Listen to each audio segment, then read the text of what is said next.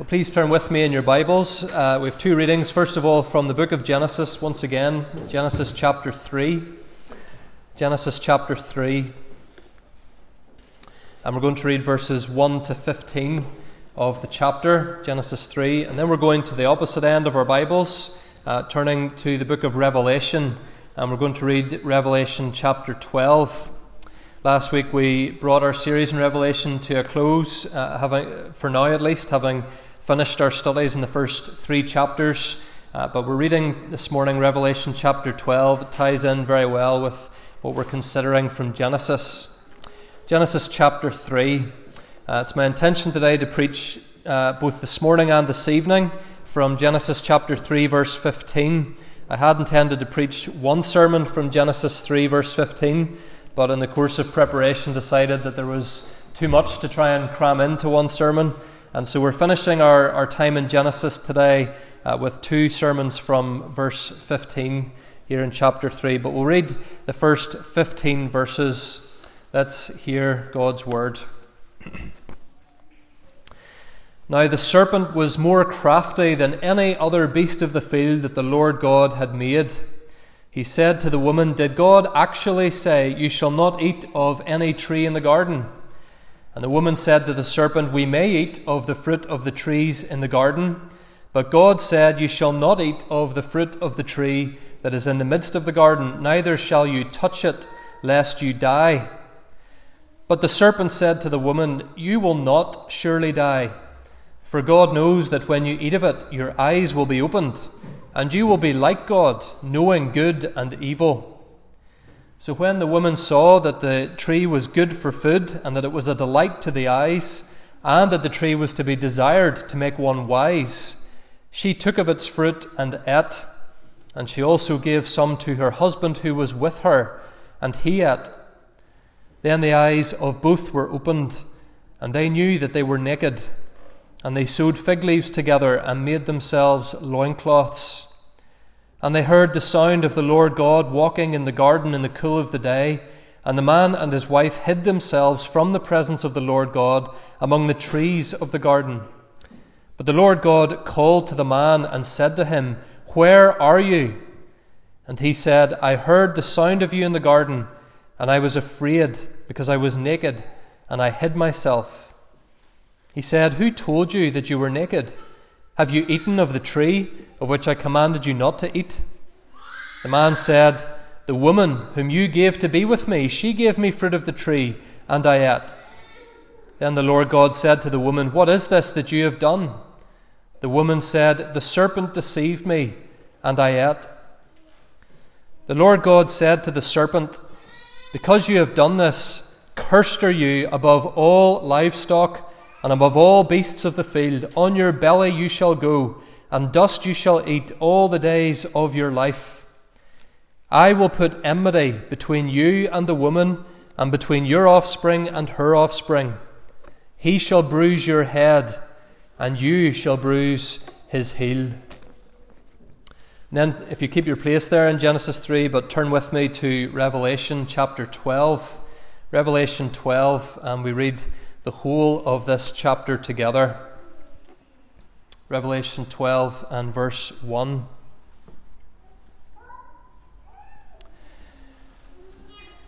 "And a great sign appeared in heaven, a woman clothed with the sun, with the moon under her feet, and on her head a crown of twelve stars. She was pregnant and was crying out in birth pains and the agony of giving birth.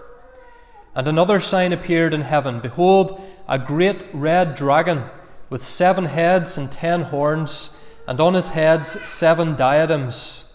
His tail swept down a third of the stars of heaven and cast them to the earth.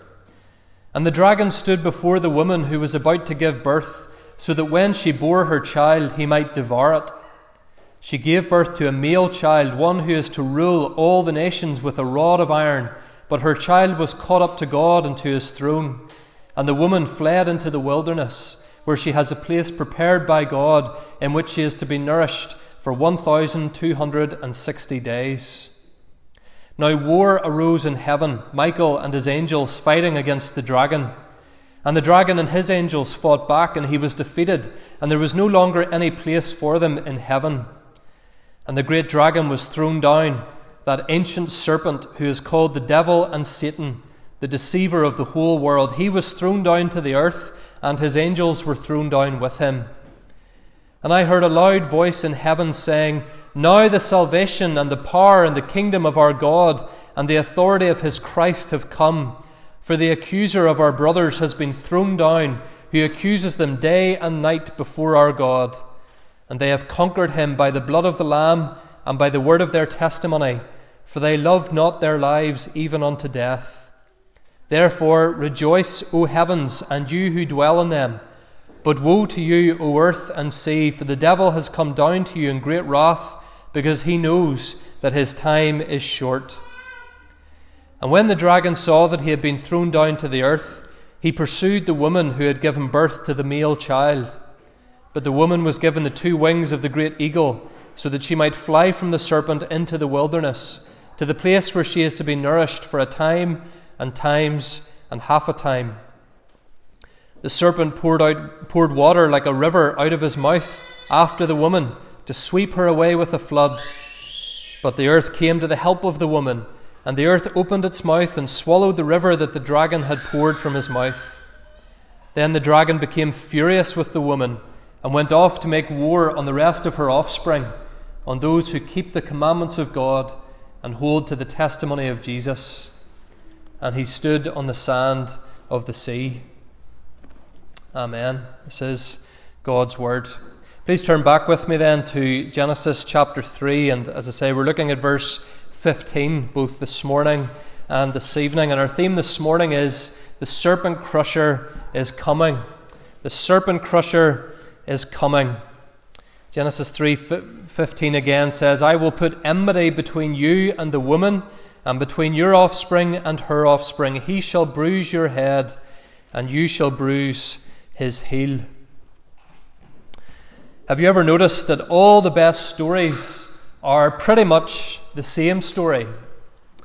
Every great story, every story that reaches across countries and cultures and times is pretty much the same. Think of the most popular books of all time, The Lord of the Rings or the Harry Potter series, which also went on to become some of the most popular movies of all time. And whether you like or love those books or not, those books are essentially about good versus evil. Dragons and villains must be fought. Needy people must be saved. And in the case of Harry Potter, they must be saved from dark, dangerous people who gather under the symbol of a snake. Oftentimes as well, our favourite stories centre on one unlikely but unstoppable hero, Uh, against all the odds, taking on all the enemies and saving everyone else.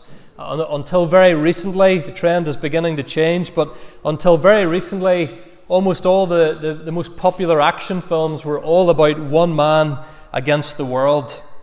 And again, one of the most popular current series of books, the Jack Reacher series, they're always about one man turning up in town who sees some form of injustice and sorts it all out himself. The Lord of the Rings all comes down to what Frodo does at Mount Doom. The Harry Potter series all comes down to Harry taking on his worst enemy. Why is every story essentially the same? And why do we love them so much? And why do we keep on wanting to hear them? Well, it's because from almost the very beginning of time itself, friends, a real life struggle has been going on in our world between good and evil. Those stories that I mentioned earlier usually begin with the world of the hero being disrupted. A villain comes in and ruins things, and people need help. And that's exactly our situation today, as, as we've seen in the last few weeks studying Genesis chapter three. A villain has come in and ruined things, and people need help. Every great story we love is a little alternative version of the one true story of our world. The Bible is made up of sixty-six books written by about forty different authors over the period of about fifteen hundred years. But there is one story unfolding across all those books and all those years. And that story boils down to just three or four lines here in Genesis three fifteen. God speaks to our enemy, the devil, who had taken the form of a snake. He tempted Adam and Eve, our first parents, into sinning against God. In response, God curses Satan and he promises the destruction of Satan for what he has done. But even as he does that, friends, God announces great good news for sinful human beings. I will put enmity between you and the woman, between her offspring and your offspring. He shall bruise your head, you shall bruise his heel. It's no exaggeration to say that if you understand this verse, you understand the message of the whole Bible. Yes, there are things in the Bible that are hard to understand, but the one great story of the Bible, friends, is not hard to understand. Boys and girls, you can understand the one great story of the Bible just as well as your mums and dads and grannies and granddads. It's all here in Genesis three fifteen. Christians over the years have been fond of referring to this verse as the first announcement or the first gospel. It's the first time in the Bible that good news has been announced, declared, and it is declared, friends, by God for needy sinners. It's a verse ultimately about the Lord Jesus Christ. And so we're going to take this morning and this evening to think about the significance of this verse. Two points this morning and two points this evening. And so first of all this morning, I uh, want us to think about the fact that God has planned our salvation. God planned our salvation. We read earlier how Satan appeared in the paradise that God provided and how he lured Adam and Eve into sin. And we saw last week the, the sense of shame and the separation that Adam and Eve's sin brought between them and God. They felt utterly ashamed. They ran away. And God comes to them. Uh, they don't come to God. God comes to them. And before he disciplines Adam and Eve for their sin, he deals with the serpent. And God actually curses the serpent. He deals with the serpent far more severely than he deals with Adam and Eve. Look what he says to the serpent in verse fifteen. I will put enmity between you and the woman. Enmity. And that word enmity there means ongoing, deeply rooted hostility. It's got the sense of even violent engagement, violent clashes between two parties that deeply dislike, perhaps even hate one another.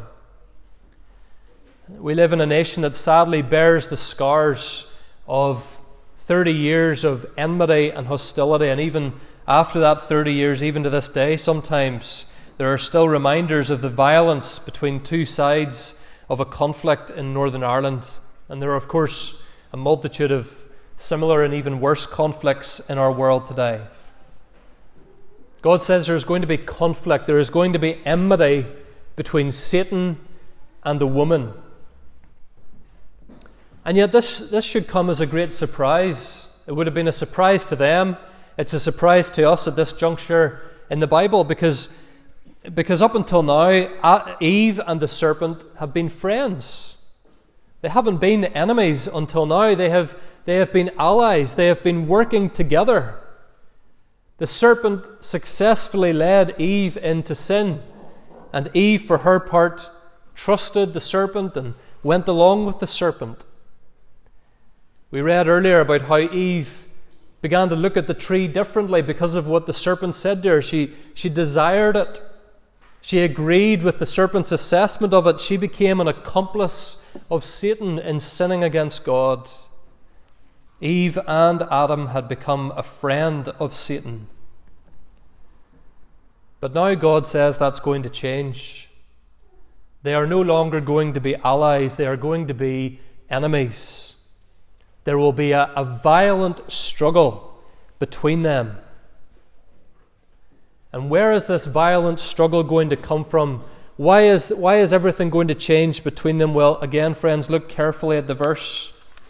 God says, I will put enmity between you and the woman. I will do it, God says. God himself is going to intervene. God is the one who is going to change things. He's not going to allow this dirty little alliance between Satan and Eve to continue. How did God do that? Friends, he does this by changing the hearts of Adam and Eve, changing their minds, changing their hearts, making them new people. And we see the evidence of that at the end of the chapter, because in verse twenty of chapter three, we we touched on this briefly last week, but it says, the man called his wife's name Eve, because she was the mother of all the living. And that, friends, is an act of faith on the part of Adam. That death is not going to have the final say. That life, liberty, a saviour is going to come through Eve. And that is evidence for us of the faith that Adam and Eve had, that God intervened and changed them. Adam and Eve, by falling into sin, chose a life of rebellion. They changed in their nature from the perfect nature that they had when they were created by God. Their nature changed. It became corrupt. It became sinful. But God is going to change them again. God's going to give them a new nature, make them new people who are no longer friends of the serpent. Where once they went along blindly, willingly with what the serpent said, they're not going to just go along with it anymore. What Satan leads and entices them to do, they will recognize as sin against God, rebellion against God, which is to be avoided. It's not to say that Adam and Eve never sinned again in their lives. They weren't any longer perfect people, but there is now a struggle. It's not just a given that they're going to go along with everything that the serpent puts in front of them. They know the difference between good and evil. And this is all because of God. I will put enmity between you and the woman. And friends, here is something profoundly, deeply, crucially important to know about our salvation. It is all God's work. It is all God's work. Adam and Eve, up until this point, have not even so much as said sorry for their sin. In fact, we saw last week, they tried to make excuses for their sin. They tried to blame each other. They tried to blame the serpent. There was no way that they could make up for what they have done. They are dead in their trespasses and sins. But God has come, and God has cursed Satan, and in doing so has announced good news for Adam and Eve.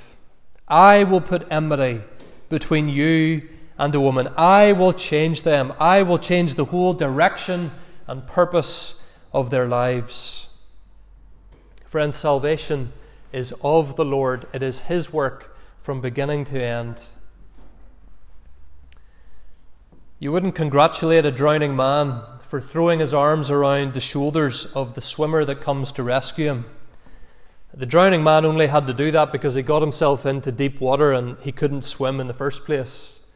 When it comes to rescuing the drowning man, all the drowning man has contributed is the need to be rescued. And similarly, we see here in Genesis three, all that we have contributed to our salvation, friends, is our need to be saved. All that we have brought to the table is our sin. Paul says in Titus three, verse five, he, that is God, through Christ saved us, not because of works done by us in righteousness, but according to his own mercy. His own mercy. God taking pity, God loving us before we had loved him. And someone might say, well, but doesn't the Bible command us to repent? Don't we have to cry out and ask God for forgiveness of sin? Well, certainly we do. We are commanded to do that in Scripture. Jesus Christ came and preached repentance from sin, to turn away from your sin, to hate your sin. But Jesus also said in John chapter three to a man called Nicodemus, you must be born again. You must become a new person. That before we even have any desire to ask for our sin to be forgiven, God by his word and spirit has been at work within us. Dead people don't make any decisions, and the Bible tells us that we were dead in our sin, but God made us alive caused us to be born again, and then we cry out in repentance and faith. Reverend Donnelly, preaching in this verse, said, it's very, he said, you don't repent so that you're born again, you repent because you are born again. Because God has made you a new person. And deep in your soul, you no longer have desire for sin. You have a desire to defeat sin. You have a desire to fight your sin. You have a desire to fight Satan, and you have a desire to obey God. And friends, we are either on one side of this or the other. We are either part of the offspring of Eve, meaning those who are born again and repent and fight against the evil one, or we are the offspring of the serpent. Those not yet changed, those not yet saved. And people might think that sounds ridiculous to say that somebody could be the offspring of the devil, children of the devil. That's exactly the phrase that Jesus used to describe those who were most hostile to him during his earthly ministry. Children of the devil. It's not to say that someone worships the devil or is possessed by the devil. It's about whether someone is in warfare against the devil. It's whether someone is actively fighting against their sin day by day and has a love for God at the, at the, in the center of their being. First John three verse ten, by this it is evident who are the children of God and who are the children of the devil. Whoever does not practice righteousness is not of God, nor is the one who does not love his brother. Do you love God? Do you have a desire to obey God? Do you care about His Word? Do you want to be with and learn from other people who love God and His Word? Do you love the Lord Jesus Christ for what He has done for you on the cross? Do you believe that He is alive this very minute, as alive as you or me, and that He is coming again to judge the living and the dead, you and me? If you do believe these things, it is because God has saved you, and He has done it for the glory of His own name. I will put enmity between them. I will do it. Elsewhere, the Bible says, I will do it, declares the Lord, for His own glorious name. And again, this doesn't mean that if we're born again, we never sin. As Christians, we still do. But if we're Christians, our sin bothers us. We hate it. We struggle against it. We have a conscience when we commit it. And it's good evidence, all of that, that God has changed us, that we are children of God rather than children of the devil. And we believe that just as God spoke in Genesis three and changed Adam and Eve, we believe that God still speaks today and changes the lives of men and women. He does that when His word is proclaimed and preached and told. And perhaps even today, His word and Spirit will save you. Perhaps today you're an enemy of God. You have no love for Him until today. You've had no love for the Lord Jesus Christ, no desire to obey His word. But even as you hear these things preached, God is calling you. God is birthing new life in you.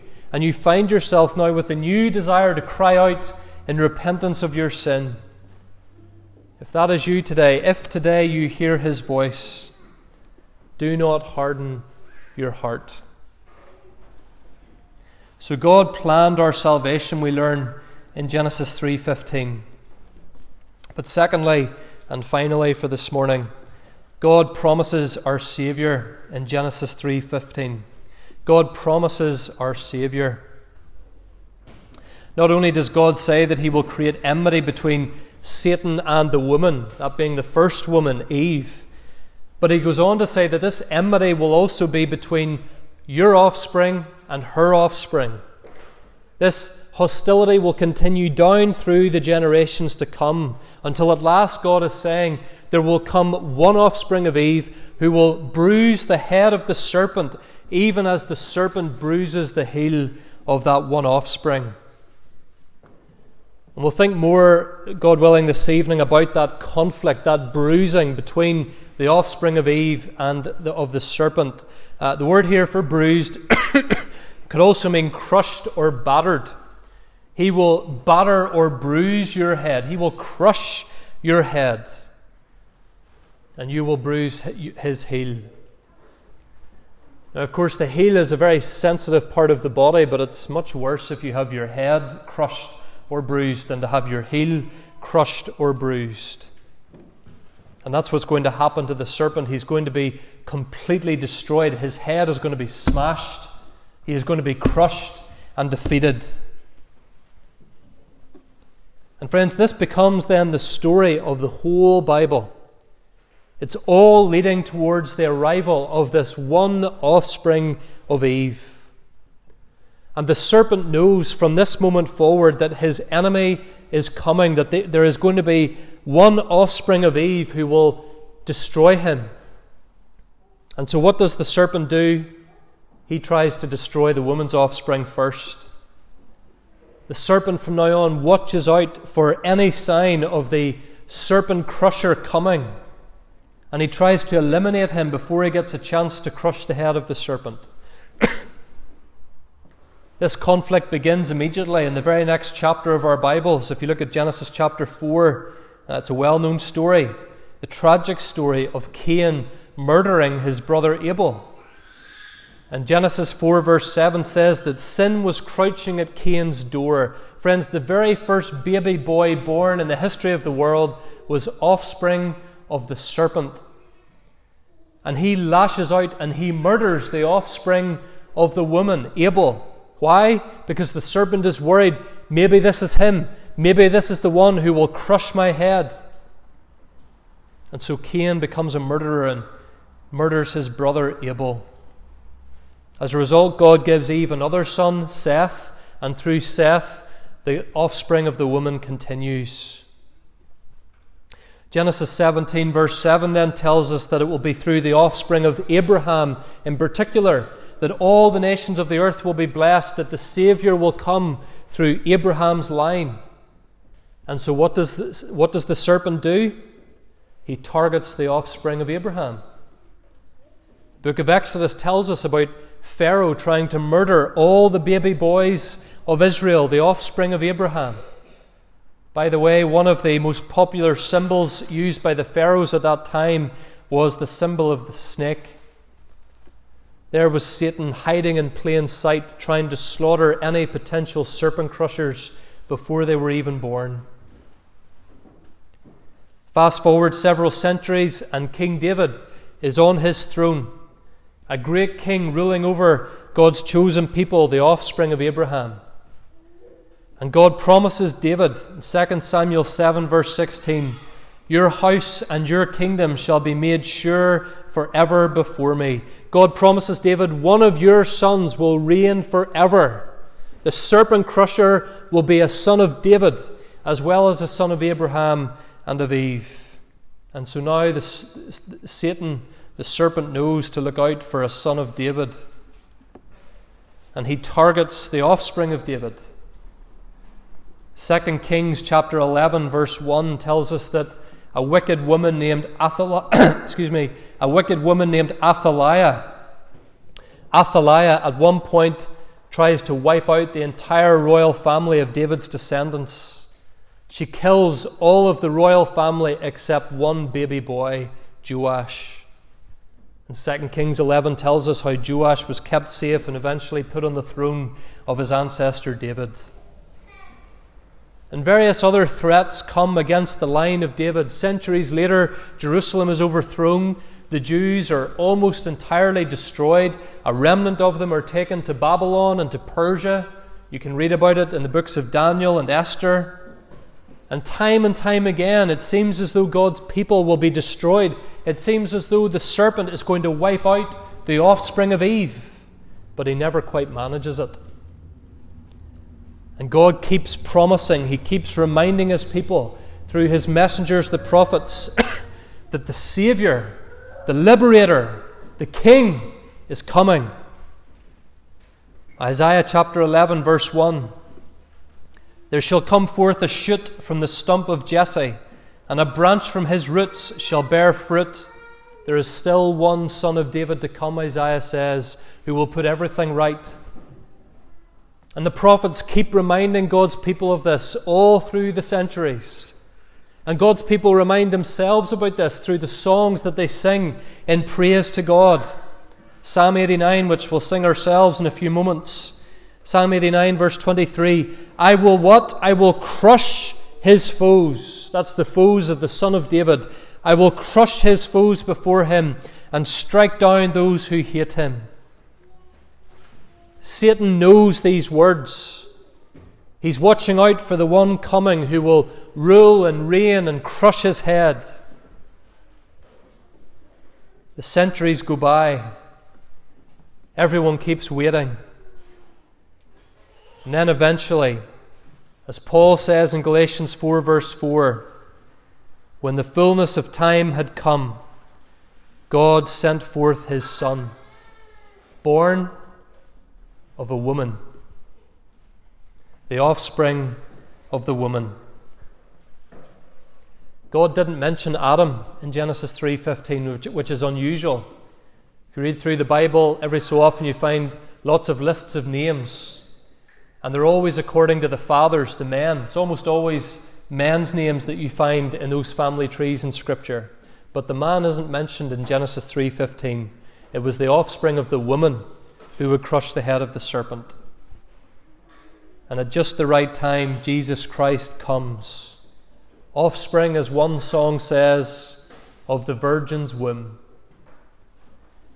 And what does Satan do then? He targets the offspring of the virgin's womb. King Herod slaughters all the baby boys of Bethlehem under two years old. Joseph and Mary and their baby son escape to Egypt and eventually live in Nazareth. And the Gospels tell us, Luke two fifty-two, that Jesus grew up in wisdom and in stature and in favour with God and man. Here's the offspring of the woman who, unlike the first woman and unlike the first man, is obedient. He doesn't sin. He's a chosen son of David, a son of Abraham, a son of God. He is the one, as we'll consider more this evening, who will crush the serpent's head. Now you might be thinking, do you really see all of this in Genesis three, verse fifteen? Did Adam and Eve see all of this? Did they understand all of this? Did they know everything that was going to happen just because of what God said here in Genesis three, verse fifteen? Well, most likely, no, they did not understand it all. They didn't know all the details of everything that was going to happen. But friends, they understood enough. They understood that someone would come who would destroy the serpent. Adam and Eve were saved by faith, just as we today are saved by faith. The only difference is that they looked forward in faith to everything that still had to happen. We today can look back in faith at what has happened and even look, look ahead at Christ to come again. Again, the Reverend Donnelly gave a very helpful illustration on this point. He says, imagine you're looking into the distance, right into a sunrise or a, or a sunset, and the light of the sun is hitting you full in the face, and someone is coming towards you over the hill as you look into the sun. And because the sun is in front of you, you can't properly see the person. You can only see kind of an outline of them. I suppose it's a bit like when some of us go on Zoom and... Uh, Some of us, perhaps, some people are very good at getting the perfect lighting for Zoom. Other people, the sun's blazing in behind them and all you see is this black outline of a person. And as, as the person comes closer and closer to you, you, you understand it. You see a little bit more and a little bit more of what they look like and, and, and what who they are. And then eventually the person walks right past you and, and the sun now is at your back and you can see them perfectly. You can see who they really are. And today, friends, you and I, we can look at Jesus with the full light of the New Testament shining upon him. The one who was a long way off in the time of Adam and Eve, just a dark outline to Adam and Eve. We see him clearly. We see him in four K high definition. When the fullness of time had come, God sent forth his Son, born of a woman. Friends, the serpent crusher was promised, and the serpent crusher has come. And we'll think more about the conflict that he went through, the pain and suffering that he had to endure for our salvation this evening. But we know that in the end, he ultimately triumphed. He succeeded where Adam and Eve failed, He never rebelled against his Father, never became a friend of Satan. He is our serpent crusher. This is the one great story of the whole Bible. There really is darkness and light. There really is good and evil. There really is one hero who has defeated the villain. There may be some things in the Bible that are hard to understand, but this is what it's really all about. And as someone said in our Bible study last Wednesday night, we need to keep on looking at Jesus. Amid all the noise and nonsense of this silly, pride-celebrating, baby-killing, fear-mongering society that we live in, where the serpent is still tempting and biting at our heels, we need to keep looking at Jesus, the offspring of the woman, the son of David, the Son of God, who lived without sin, who has taken the punishment that our sins deserved, who was dead and who now is alive forevermore, who has crushed Satan on our behalf. The only question for you today is, whose side are you on? Are you on the side of the serpent crusher? Have you cried out in repentance and faith for your sin to be forgiven? Are you an enemy of God? Or are you a child of God and an enemy of the serpent? Amen.